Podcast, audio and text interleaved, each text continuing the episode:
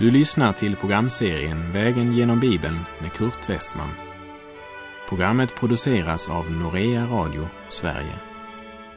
Vi befinner oss nu i profeten Joels bok. Slå gärna upp din bibel och följ med.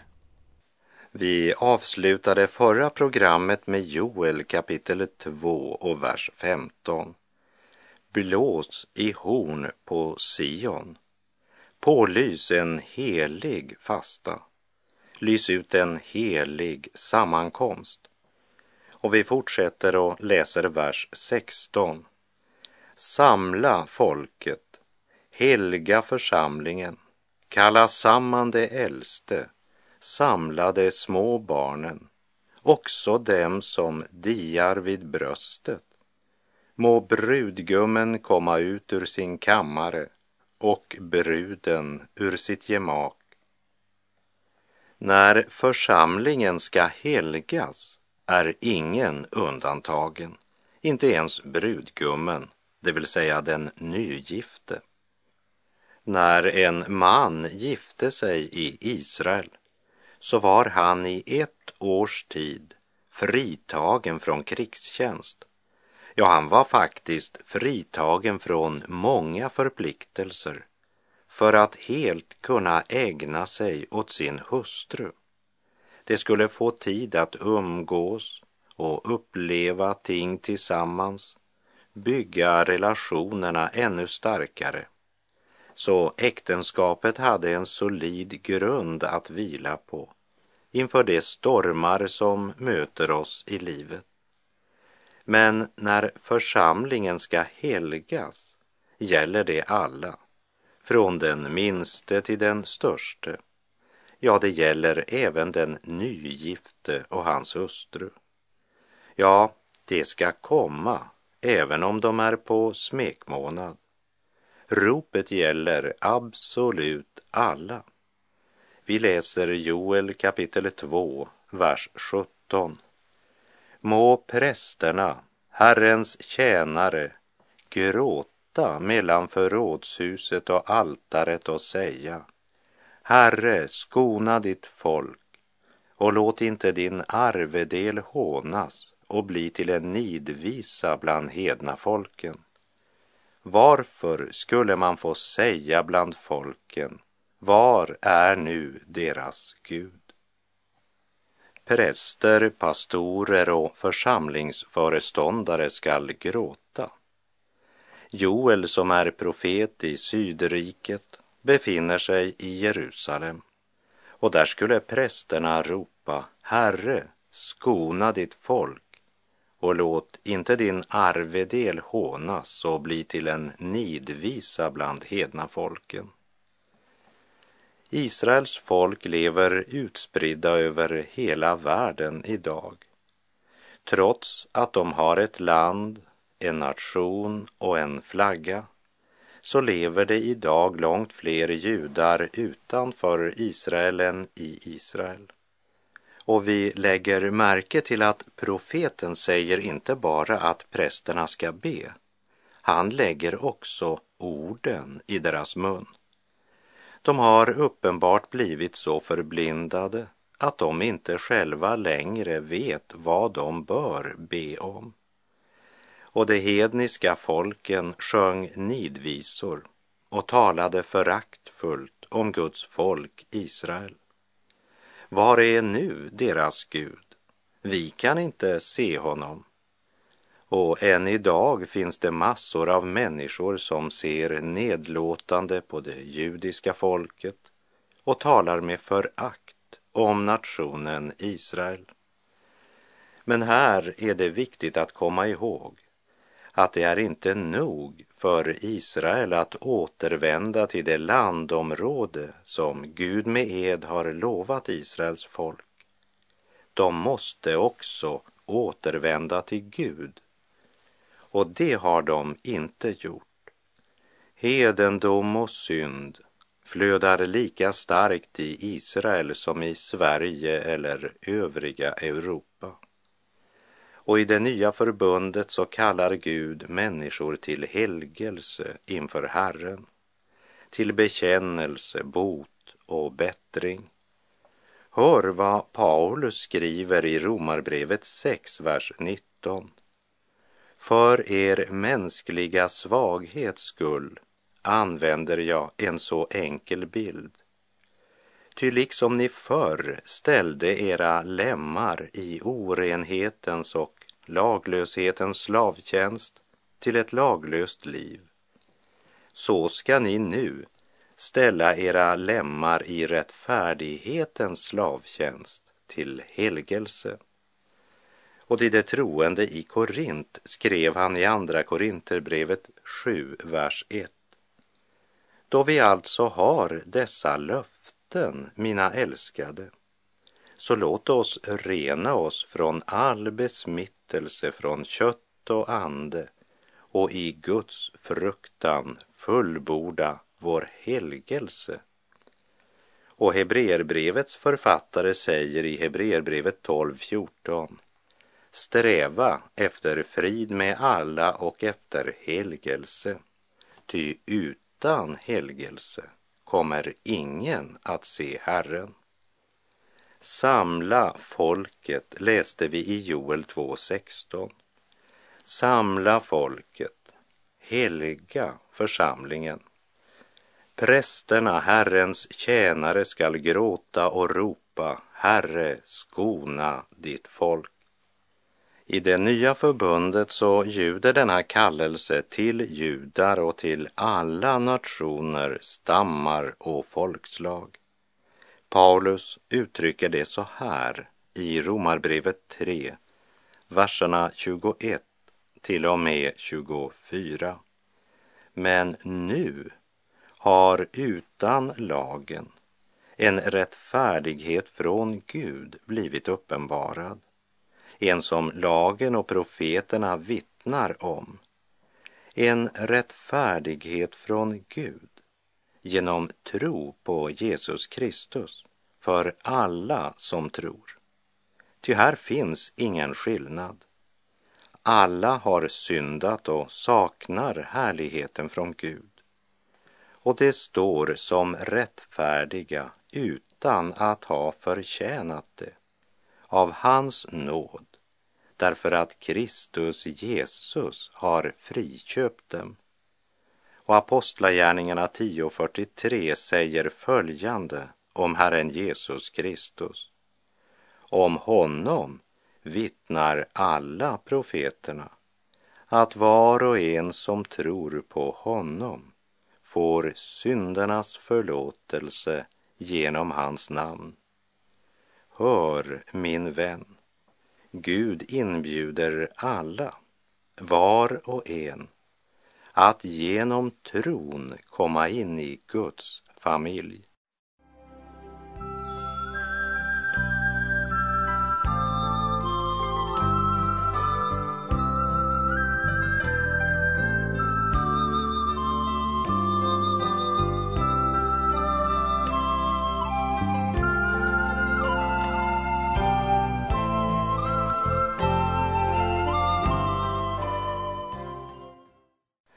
Lyfter profeten Joel blicken mot framtiden. Lägg märke till ordet då, som kommer att återkomma gång på gång i det här kapitlet. Joel kapitel 2, vers 18. Då fylldes Herren av nitälskan för sitt land och han förbarmade sig över sitt folk. I talet Jesus höll på Oljeberget, som vi återfinner i Matteus kapitel 24 och 25, så använder han ordet då när han pekar fram emot den stora vedermödans tid. Och vid slutet av den stora vedermödan, strax innan Herren återvänder till jorden, då skall han av nitälskan för sitt land förbarma sig över sitt folk. Vi läser Joel kapitel 2, vers 19. Herren svarade och sade till sitt folk.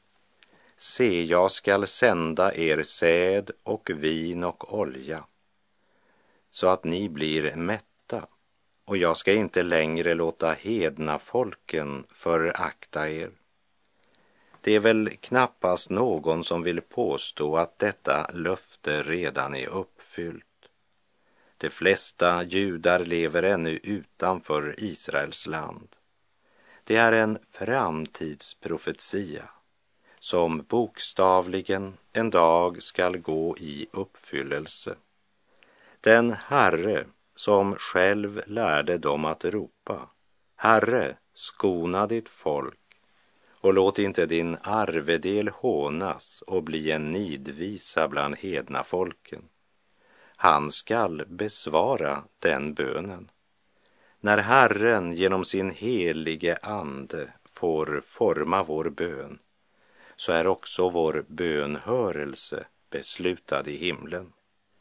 Men det är viktigt att lägga märke till att det var Gud som genom profeten lärde dem vad de skulle ropa. Och den bön som är i samsvar med Guds vilja, den besvarar Gud. Vi läser vers 20. Fienden från norr ska jag driva långt bort ifrån er.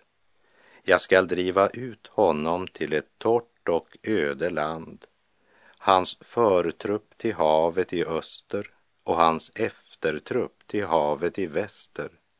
Stank skall stiga upp från honom, ja, vedervärdig lukt ska stiga upp från honom, ty stora ting har han gjort. I en annan översättning står det för stora ting har han tagit sig för att göra. Versen har en tredubbel dimension. Den talar inte bara om vad den stora gräshoppsvärmen från nord hade åstadkommit. Här illustreras också den assyriska hären under ledning av Sanherib som kom från norr Samtidigt pekar det också fram emot en framtida kommande mäktig fiende som till sist genom Herrens ingripande ska lida nederlag då Herren ska driva bort denna fiende från norr. De fiender som Gud använt till att tukta sitt folk på grund av deras synder de måste till sist själva svara räkenskap för vad de har gjort mot Guds utvalda. Gud blir ärad när han dömer synden, precis som han äras när han frälsar och upprättar fallna syndare. Men det är just detta som är så svårt att tro för den fallna människan.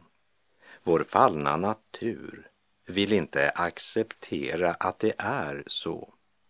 Gud är helig och en helig Gud dömer synden. Det säger alla Herrens profeter. Både gamla och nya testamentet har mycket att säga om Guds dom. Gud har ingen glädje i att döma. Vi har redan sett att Gud är nådig och barmhärtig men den som förkastar Guds nåd förblir under Guds vrede och kan inte undgå domen. När människan vägrar att vända sig till honom så kan han inte annat i sin rättfärdighet och helighet än att döma orätten. Och det är sant även när det gäller Guds barn när vi bryter Guds bud. Om vi inte går till rätta med oss själva så blir vi fördömda tillsammans med världen. Reformatorn Luther sa att en död tro, det är att utan sann omvändelse och bättring tillägna sig tröst av Guds nådelöften. Så den som bekänner sig tillhöra Gud men lever i synd måste Herren tukta och aga. Hebreerbrevet 12, verserna 5 och 6 säger Min son, förakta inte Herrens tuktan och tappa inte modet när du tuktas av honom. Ty den Herren älskar tuktar han och han agar var son som han har kär. Vi läser Joel kapitel 2, vers 21 och 22. Frukta inte du land, utan fröjda dig och gläds, ty stora ting har Herren gjort. Frukta inte, ni djur på fältet, ty betesmarkerna i öknen grönskar och träden bär sin frukt. Fikonträden och vinstockarna ger sin rikedom. Fröjda er, ni Sions barn, var glada i Herren, er Gud. Ty han har givit er läraren som ger rättfärdighet.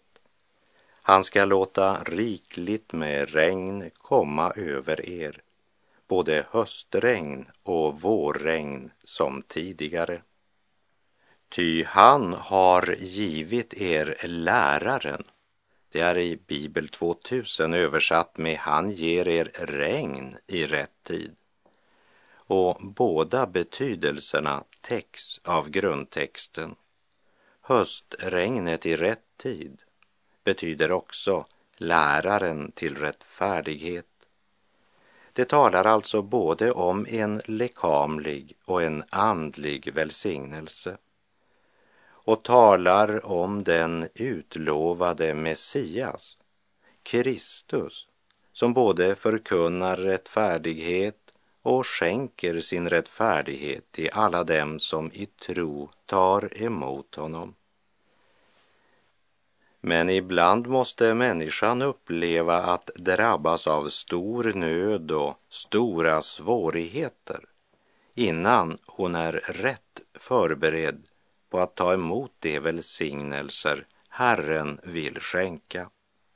Först när synden upplevs bitter vill människan överge den.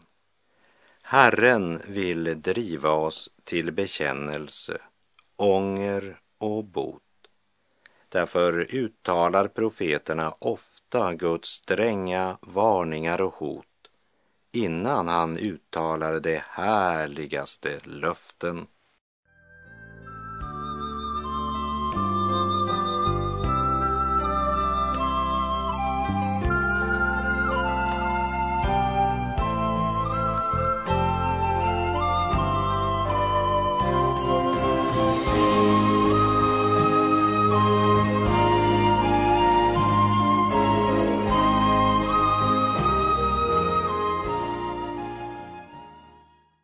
Lade la märke till att han i Joel 2.21 sa Frukta inte du land, utan fröjda dig och gläds. Nu är det nationen Gud talar till. Han talar till landet. Frukta inte du land, utan fröjda dig och gläds. Här går mina tankar till orden i Andra Timoteusbrevets första kapitel som säger att den ande Gud har gett oss gör oss inte modlösa. Föröjda dig och gläds. Och hur ska de kunna glädja sig under de förhållanden som nu råder? Glädjen vilar på vissheten om att Herren ska ta sig an sitt folk och inte utelämna dem till fienden. Profeten uppmanar dem till att se längre än vad det lekamliga ögat ser. Guds barn är inte glada därför att de är problemfria. Men ett Guds barn kan glädja sig också när han är omgiven av vargar, om bara herden är vid hans sida. Paulus, han uttrycker det så här i Andra Korinterbrevets sjätte kapitel vers 9 och 10. Vi är misskända men ändå erkända. Vi är döende men vi lever. Vi är tuktade men inte till döds. Vi är bedrövade men alltid glada. Vi är fattiga men gör många rika. Vi är utblottade på allt, men äger allt. I Johannes 18, 36 säger Jesus, mitt rike är inte av den här världen. Och i Matteus 19, vers 23 säger han till lärjungarna, Amen, amen säger jag er. Det är svårt för en rik att komma in i himmelriket. Ändå finns det så många kristna bekännare som går och drömmer om att vinna en miljon. Då kan vi fråga oss hur mycket vi tror på det Jesus säger. Joel ropade först till landet, frukta inte, utan fröjda dig och gläds. Efter att han talat till landet riktas budskapet till Sions barn. Sion siktar sannolikt till Jerusalem och helgedomen, men orden Sions barn visar till hela folket. Förröjda er, ni Sions barn, var glada i Herren er Gud, ty han har givit er läraren som ger rättfärdighet. Han ska låta rikligt med regn komma över er, både höstregn och vårregn som tidigare. Vi läser Joel kapitel 2, verserna 24 till och med 27. Så ska logarna fyllas med säd och pressarna flöda över av vin och olja jag skall ersätta er för de årsgrödor som åts upp av gräshopporna och gräsbitarna, av gräsätarna och gräsgnagarna, den stora här som jag sände ut mot er.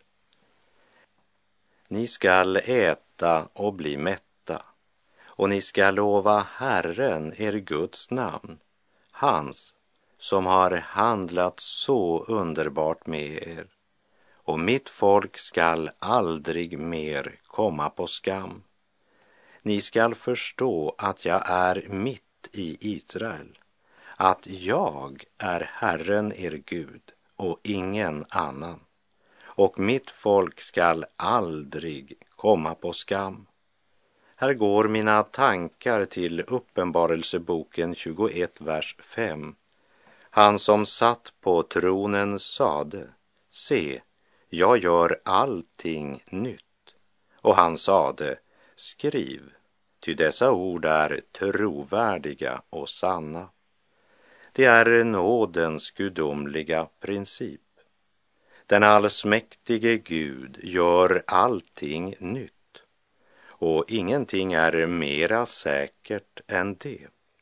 Det handlar om en helt ny tid det handlar om Guds barns framtid. Det handlar om dagen då Herren skall torka alla tårar och ingen sorg och ingen gråt och ingen plåga ska finnas mer. Ty det som förr var är då borta.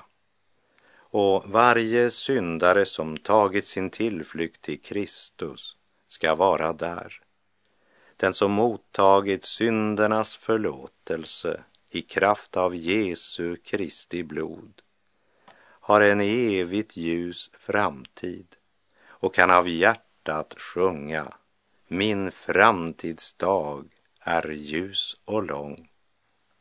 Jag vet inte hur det är med dig, men personligen måste jag säga att även om jag har frid i mitt hjärta och gläder mig över att få leva med Gud så är jag ganska besviken på mig själv. Jag har aldrig hållit en så god predikan som jag hade önskat göra. Jag skulle önska att jag hade kunnat det. Den fanns liksom där i mitt hjärta och i mitt sinne. Men jag fann aldrig uttryck som var tillfredsställande när Kristi rikedom skulle förkunnas. Jag blev aldrig den make som jag hade önskat vara för min hustru. Jag önskar att jag hade kunnat vara en långt bättre man för min hustru och en långt bättre far för mina kära barn. Men mitt i allt detta äger jag allt i Kristus. Och jag måste säga att jag älskar orden i Johannes uppenbarelsebokens 21 kapitel och femte vers.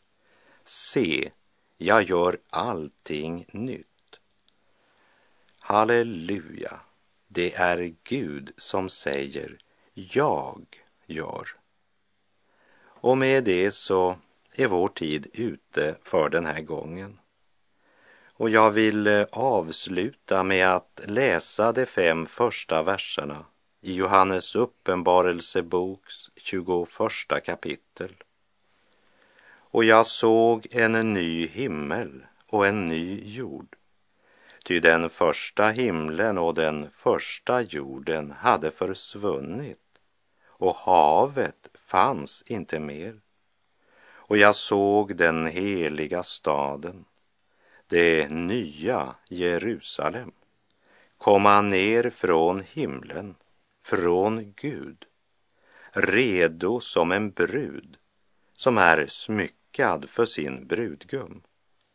Och jag hörde en stark röst från tronen säga, se, nu står Guds tabernakel bland människorna och han skall bo hos dem och det skall vara hans folk. Och Gud själv skall vara hos dem och han skall torka alla tårar från deras ögon. Döden skall inte finnas mer och ingen sorg och ingen gråt och ingen plåga. Ty det som förr var är borta. Han som satt på tronen sade, se, jag gör allting nytt. Och han sade, skriv, ty dessa ord är trovärdiga och sanna. O Gud, all sanningskälla, jag tror ditt löftesord. Vad du har sagt ska gälla i himmel och på jord. Sök Herren medan han låter sig finnas. Åkalla honom medan han är nära. Herren vare med dig. Må hans välsignelse vila över dig. Lyft din blick upp till Israels Gud och se, han gör allting nytt. Gud är god.